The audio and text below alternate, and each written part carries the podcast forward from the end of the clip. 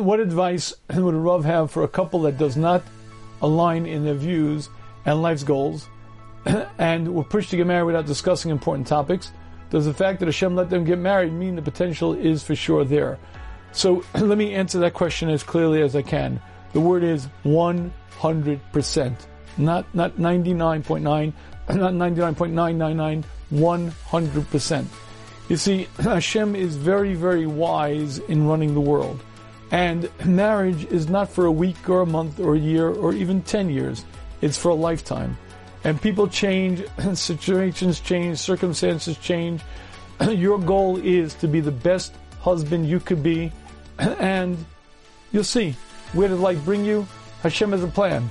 Hashem managed to get you under the chuppah.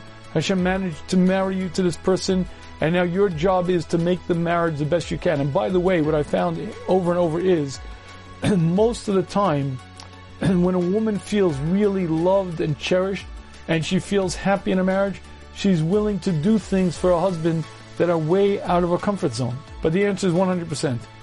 Life is long. You never know where things bring you. Um, many women grow, they change, life circumstances change. So I would work on it the best I can and make your marriage as strong as you can. And before you know it, Hashem arranges things that life will bring you to where you're supposed to be.